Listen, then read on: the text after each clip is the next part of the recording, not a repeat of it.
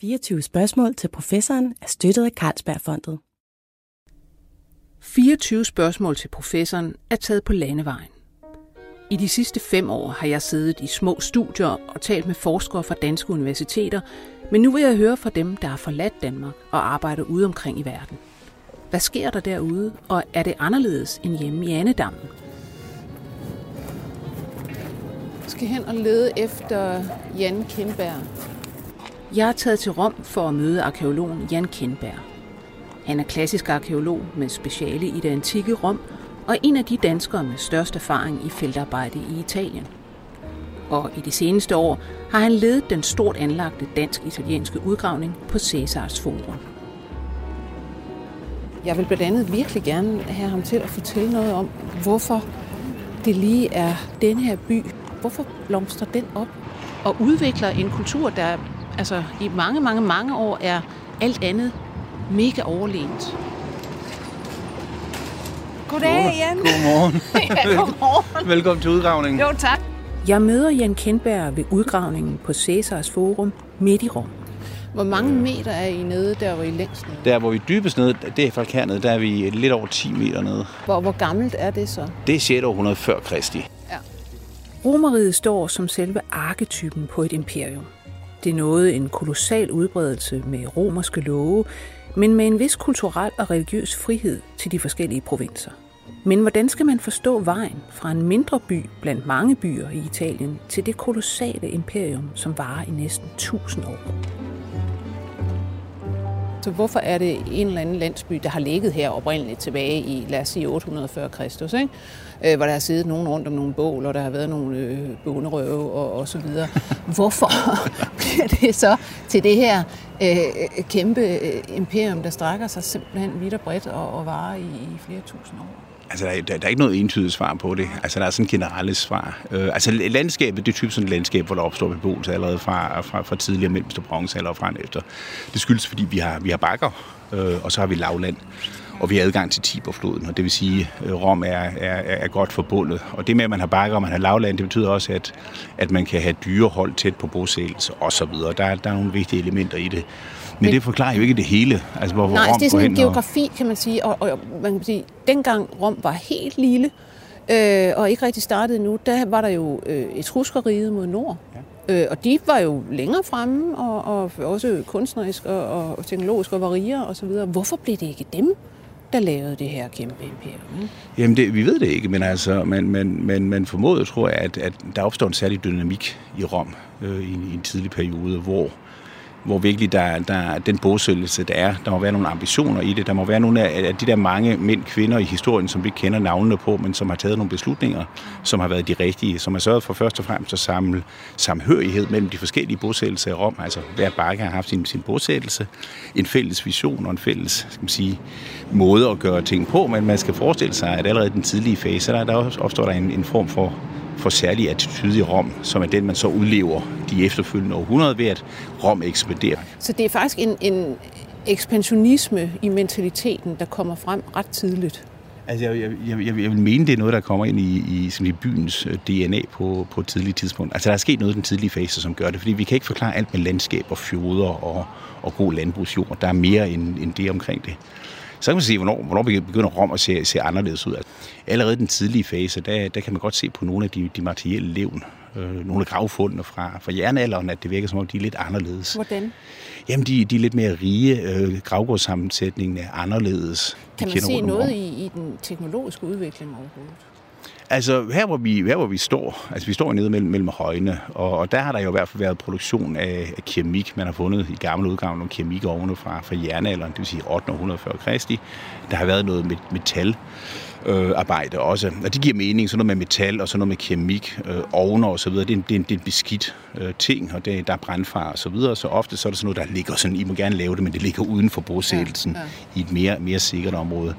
Men der har ikke, altså i, i de tidlige tider har der ikke været mere hernede, og det skyldes netop, at vi er nede mellem højene. Så det har været et frygteligt sumpet område om at gøre. At det har været svært at bruge noget til, før man sådan for alvor begynder at dræne området ved at lave kanaler osv. Og, og det gør man i, øh, i, i slutningen af 7. århundrede, 6. århundrede før Kristi.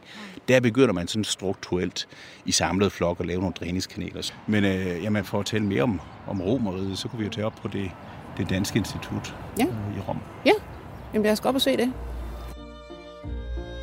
Vi taler videre om romeriet på det danske institut, hvor Jan Kindberg har sit arkeologiske laboratorium.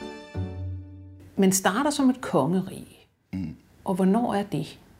Jamen det er 753, altså øh, Romerlus øh, er, er den første konge, om man vil. Og så, så løber det slag i slag øh, med, med forskellige konger, hvor, hvor vi jo nok skal forestille os, at, at mange af dem er, er mytologiske konger, så om de virkelig har været der, det ved vi ikke, og det, det finder vi heller aldrig, aldrig ud af. Og så, start, så stopper det med den, den sidste konge til Quino Superbus, som bliver, bliver, bliver sat for magten i, i 508, og så bliver, jamen så opstår det. 548 Kristi. Ja, præcis, 548 ja. Kristi. Øh, og så starter, så starter republikken, om man vil, som, som lever frem til Augustus, og så, så bliver det en anden historie. Så bliver det et, et, et kejseri, og det vi ja. kalder det romerske imperium. Altså det, det men, er den, den udvikling, der, der er. Men bare altså overgangen fra, at man har et kongerige, som jo ligger øh, mellem andre kongeriger. Mm. Altså hvorfor for eksempel overgår øh, Rom til at være republik? Det er jo da jamen, usædvanligt jamen, på det tidspunkt. Der. Ja, altså det er jo selvfølgelig usædvanligt, fordi man har jo ikke haft det før. Øhm, jamen her, her, her er vi nede i den historiske suppe, hvor her, her vi skal forestille os, at, at det vi ikke kan se, og det er, at der har været, der har været nogle, altså der, der, der har været nogle snu, der har været nogle kloge mænd, der har været nogle kloge beslutningstagere, ja. mener jeg selv, og det mener jeg sådan set er en, en stor mangel i, i al arkeologi, den måde vi prøver at forstå fortiden på, at, at, at det, det individuelle, øh, den individuelle handling øh, fra et menneske eller en gruppe af mennesker, mm. er noget, der, der, der som i tilfælde Rom kan skubbe en, en bosættelse i en super positiv retning, eller det kan betyde, at bosættelsen aldrig bliver til noget.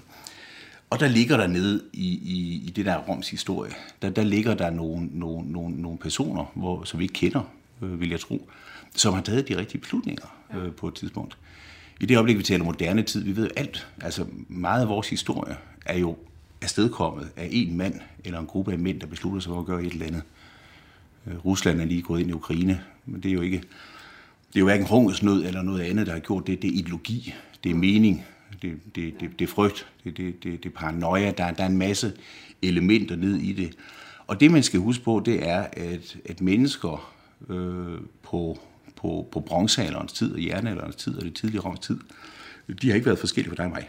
Altså sådan rent øh, udviklingshistorisk. Vi har den samme hjernekapacitet, vi har haft de samme overvejelser, de samme håb, de samme frygt i, i tilværelsen, og det vil sige, at de har langt hen ad vejen ageret øh, på den måde, vi også gør. Og det vil sige, at hver gang man, man, man, man anskuer et arkeologisk materiale, og man prøver at få, få hånd på noget så komplekst som Rom, hvorfor bliver Rom til Rom, hvordan udvikler sig, så skal vi huske på alt det, vi ikke ved. Ja. Øh, alle de her sådan, individuelle initiativer, som, som, som vi kan med. Og det er helt sikkert der en stor del af forklaringen på Roms succes øh, ligger.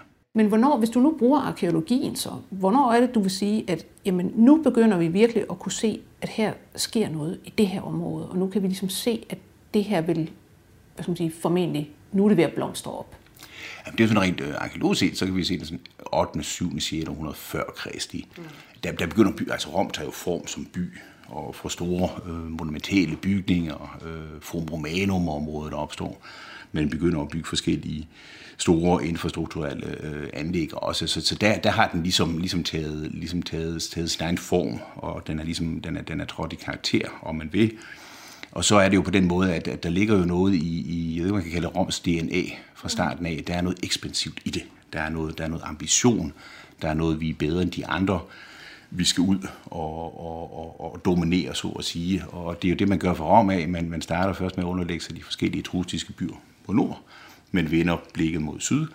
Og lidt senere, jamen, så, så vender man, man, man blikket mod hele Middelhavsområdet, først Grækenland, og så vender man blikket mod nord. Altså, der, der ligger noget implicit i det. det Men er, hvor, hvor mange århundreder folder det der, øh, den der første ekspansion sig ud over? Jamen det er over 300-400, hvor man, hvor man stille og roligt øh, ekspanderer. Og så kører det så videre, hvor, hvor altså øh, fra Cæsar frem efter, der kigger man jo væsentligt mod øh, Nordeuropa også, og underlægger sig områder deroppe. Øh, diesel i motoren på Romeriet er blandt andet øh, det slaver, for ja. eksempel. Og for at slaver, jamen, så skal du undertvinge dig nye områder, hvor du kan tage slaver fra.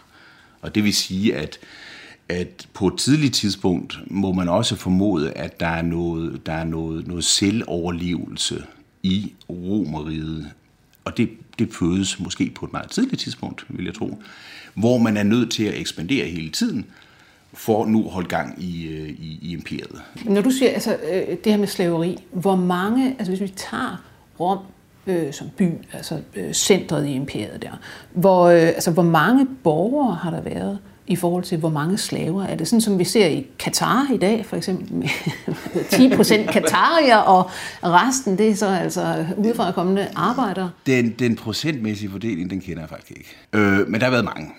Og, og nu skal man også huske på, at, at øh, altså, at været, det lyder underligt, men at været slave er ikke nødvendigvis en dårlig ting.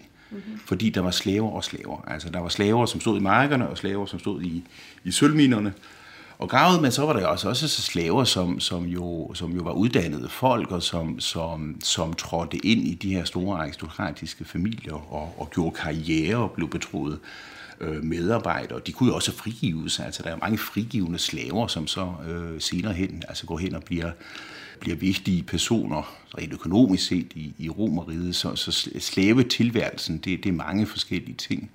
Øh, så, så det er, det, det er en det er mere en modalitet, end det er en social klasse. Det har man haft under hele republikken. Ja, altså slaver, det er det, er, det, det har kørt hele vejen igennem, øh, så at sige. Men, men altså den romerske øh, samfundsorganisation, så altså under republikken, nu efter, vi er efter kongedømmet, vi er inde i den her lange periode, hvor det er republik. Øh, hvordan ser organisationen ud? Altså hvad, hvad er det for nogle øh, samfundsgrupper, øh, man har ud over slaver, og hvordan er deres indbyrdes forhold? Jamen altså, dem, dem, dem der ligesom er centralt, det, det, det skal sige ridderstanden. Patricierne. Øh, jeps. Og, og det er, altså det, det er jo, øh, Øh, det, det er jo gamle, noble familier, familier undskyld, øh, enten med, med, med nobel ophav, eller at man har digtet sig til et nobel ophav. Altså det, det er meget centreret omkring store familier, hvor, hvor man går, hvor man går meget ud af også, hvem, hvem nedstammer man nu fra. Øh, så er der hele altså, stænderforsamlingerne i, i resten af Italien. Og, og senatorer og andre politiske figurer, jamen, de, blev, de blev ligesom valgt ud af, af først og fremmest ud af, øh, af ridderstanden. Det, det, er, det er en magt, som har ligget på, på ganske få menneskers hænder. Ganske altså et oligarki af en art? Ja, der, der, der, der er mange streger, vi kan trække fra, fra Senrepublikken til, til, til Rusland, om man vil. Og, og igen økonomi, øh, hvem der kender hvem. Øh, hvem, hvem der forstår at bruge det netværk, man nu har. Altså man kan lige tænke på, altså vil man gerne bo i det gamle Rom, det kommer så sandelig an på, hvad man var og hvad man lavede. Altså. Øh, det var en usikker tilværelse for, for, for alle, ligegyldigt hvor du har været henne i samfundet. Altså hvis du er du i kejserens noget, ja, så er det sikkert, hvis ikke du er, så er det ikke, og man kan falde ud og ind af det. Den romerske republik havde en interessant organisation. Senatet havde 300-500 medlemmer, som sad for livet.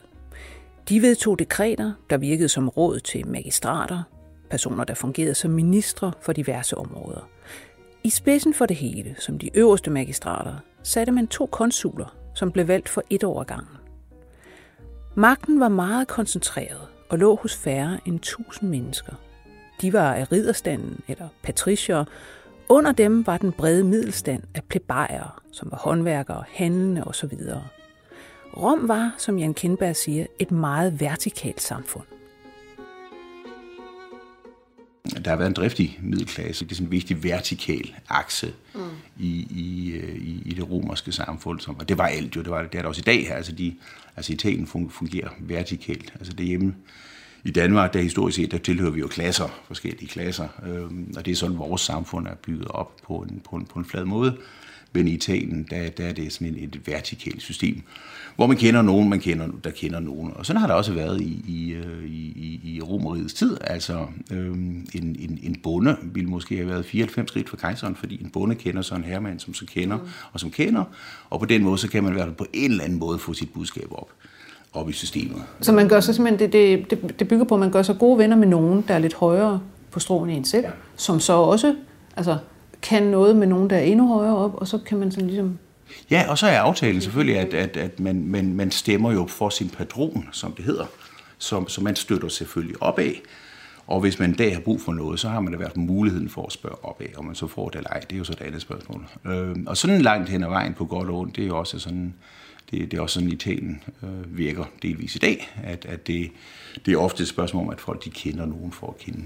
Øh, altså kender nogen, der kender nogen, ja. som så ligesom så hjælper. Vil, vil, I også, vil I også sige det selv i dag, at jamen, det er egentlig en, en organisationsform, vi har arvet fra det ja, men det, øh, eller? Altså, jeg, jeg, jeg er jo boet i Italien mange år, og min kone er italiener, og det, det, det, det står de ved. Altså, der er, det, det er ikke sådan på den måde, og, og det er jo, altså nu, nu taler vi jo, nu, når vi taler hverdagsliv i Italien, det er jo på den måde, at hvis, øh, det, hvis du skal scannes for et eller andet på hospitalet, det første du gør, det er, at du ringer lige rundt i familien for at se, om der er nogen, der arbejder på hospitalet. Det er en god indgangsvinkel til det. Ja. Og hvis man kender en overlæge, det er sådan set det bedste. Øhm, og og, og, og sådan, sådan, sådan, sådan er det på, på godt og ondt. Og, og det, ja, det, det, det, det bliver født i romers tid og, og lever igennem tiden, og, og lever også i bedste velgående i dag det er jo sjovt, det der, når altså, øh, man taler om nogle gange altså, national karakter. Øh. De er meget mere forbundet med det gamle Rom, ja. end de er med det, der er den italienske stat, fordi Italien, altså Italien har jo selvfølgelig landegrænser og så videre, men, men hvis man kender Italien, så ved man, at Italien er i hvert fald tre forskellige lande, som er skruet sammen i samme, øh, samme nation, hvor de også indbyrdes ser sig selv øh, meget forskelligt. Øh, og, og det vil sige, at Italien er jo, er jo ualmindeligt svært at håndtere også. Og det er jo også noget, man har arvet fra Romeriet, fordi det er også en af forklaringerne på, hvorfor, hvorfor, hvorfor går det galt for Romeriet i sidste ende.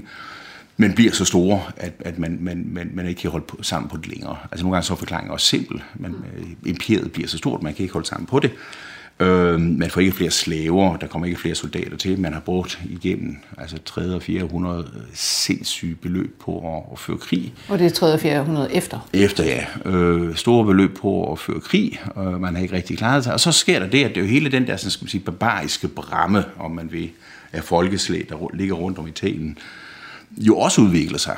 Mm. Øh, og det vil sige, at, at, at de lærer jo også at spotte romerne, hvordan fører de krig, og hvordan gør det ene og det andet. Og det vil sige, at der kommer noget, der kommer noget modvægt. Mm.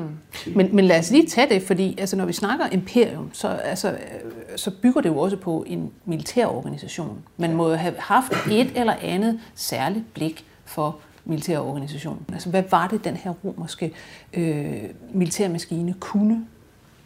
Jamen, den, den kunne øh, øh, på pokker, de kunne organisere. Altså administration i et kæmpe stor rige hvor man skal have øje med det hele. Man skal sørge for, at der er kommunikation og det ene og det andet. Og altså Romeriet, som på et tidspunkt strakte sig fra England til, til, til Nordafrika. Fra Rom kunne der altså udgå beskeder og komme beskeder tilbage. Med en effektivitet, som, som vi skal meget længere op i faktisk moderne historie for at, at få genskabt. Øh, og dermed starter, starter alt, fordi at det betyder også, at, at, at kommunika- kommunikation og kontakt til dine, dine herrestyrker og hvad der sker ude i landskabet, er meget vigtigt, fordi så kan man, kan man kommunikere. Men det er også meget vigtigt faktisk, fordi det er oftest på den måde, at kejseren er med ude i felten. Mm. Øh, men kejserens magtbase er i Rom, så kejseren vil så skal han vide, hvad der sker på, på hjemmefronten. Ja. Hvad er det så, den romerske her kan sådan rent praktisk? Altså først og fremmest så er det, det, det, det er en delvis professionel her. Og det vil sige, at der er en uddannelse, der er en militær uddannelse, øh, officer osv. I starten altid fra, fra ridderstanden. Og det vil sige, at en, en, en, en professionel her, en grundher, der er professionel, kan mobilisere hurtigt, når der er brug for det. Og sådan har det ikke været med de bebariske stammer. Øh, bebarisk det er et historisk udtryk, som man bruger.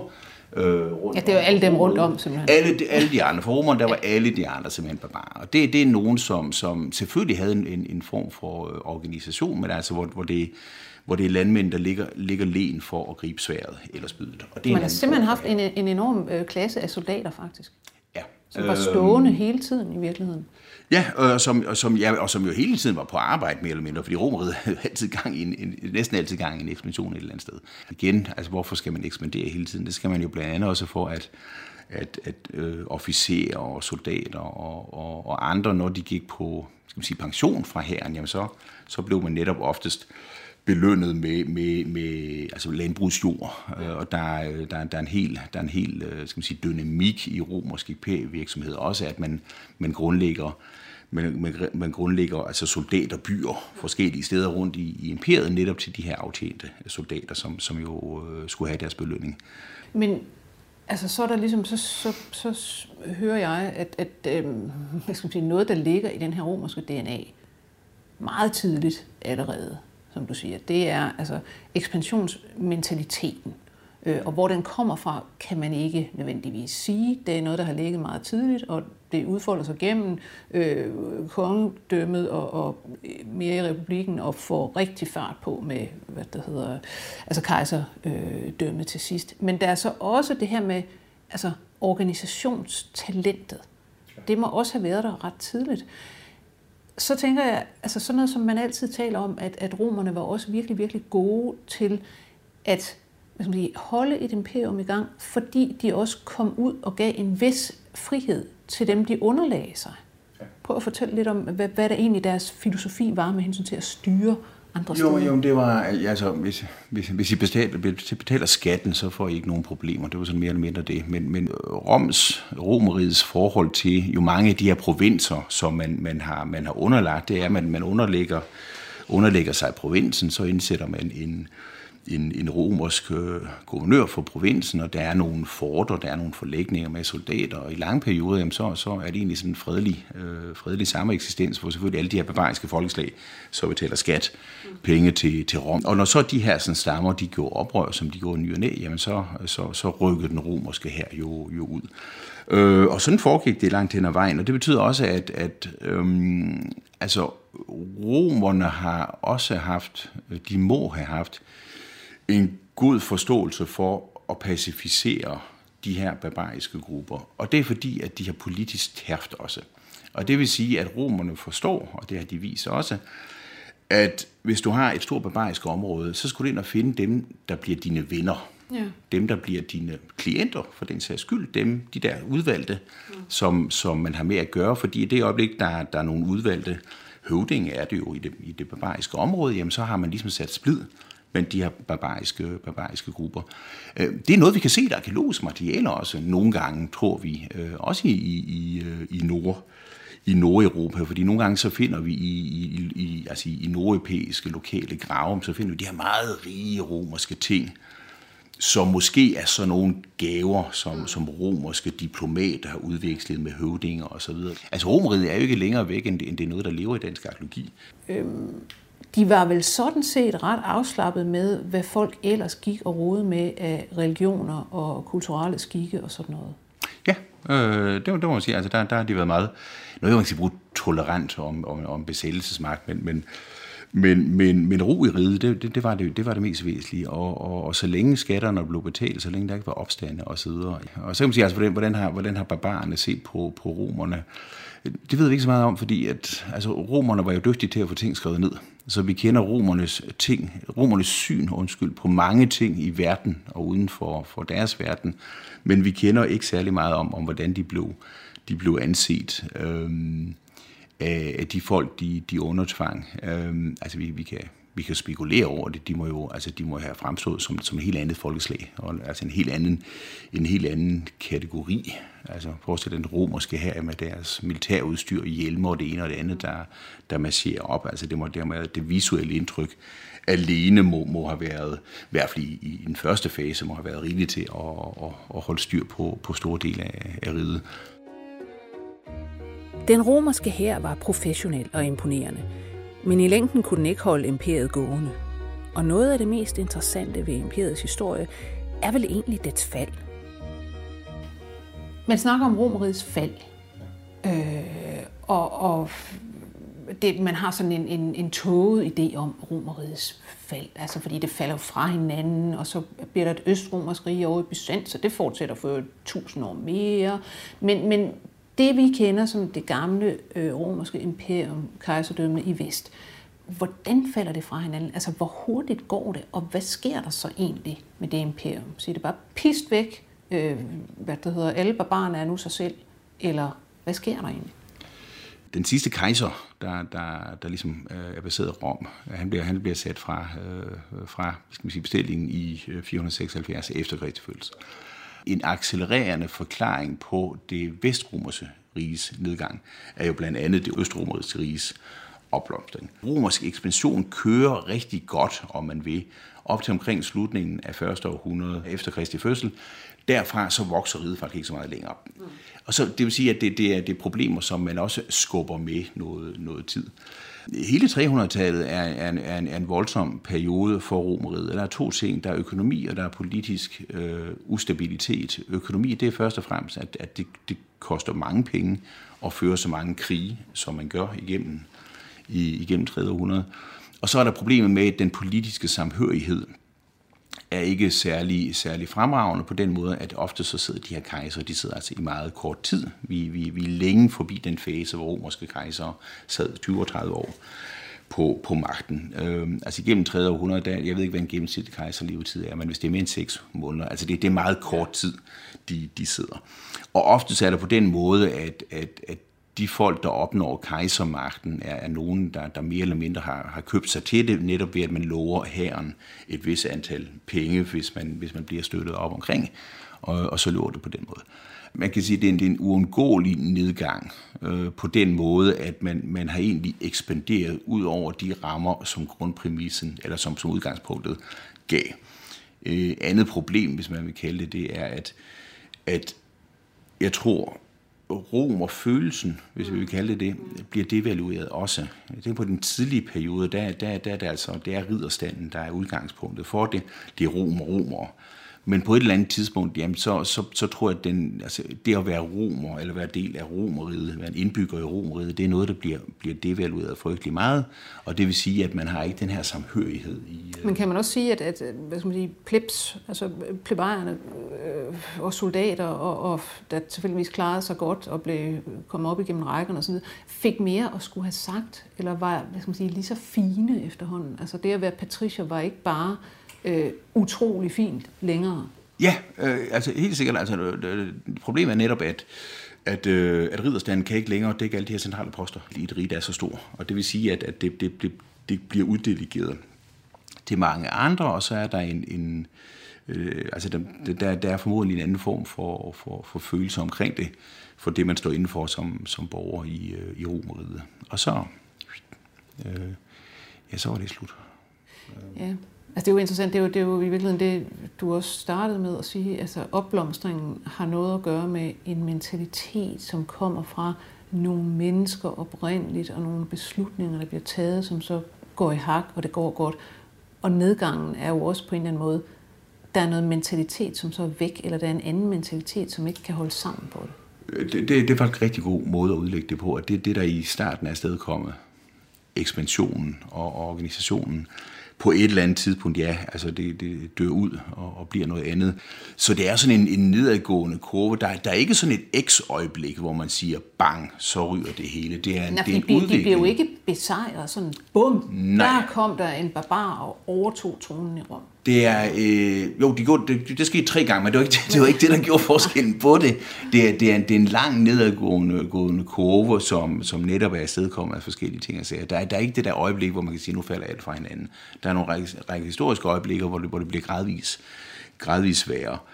Øhm, og så er det jo også, altså det, det er jo sådan en historisk øh, diskussion også, det her med, at, altså, at det romerske rige, hvornår er det så endelig opløst, fordi at, at, at i det østromerske øh, område, der kører de jo videre i, jo i hvert fald tusind år. Der bliver det jo så, Men, de bliver jo så besejret bum i Konstantinopel 1453. Ja, og det er et årstal, man kan bruge til ja. noget, fordi det er sådan en lukke-slukke-agtig øh, ja, det var begivenhed. Men, men, men i hele Roms øh, hvad skal man sige, udvikling, der er nogle højdepunkter, eller lavpunkter er det jo nærmest, men der er ikke sådan en årstal, hvor man kan sige, bum, der, der røg det hele.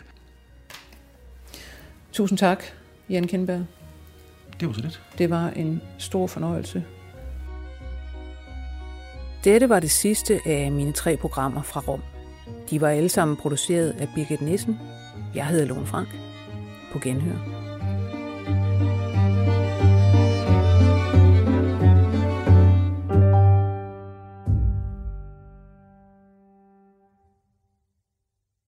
»24 spørgsmål til professoren er støttet af Carlsbergfondet.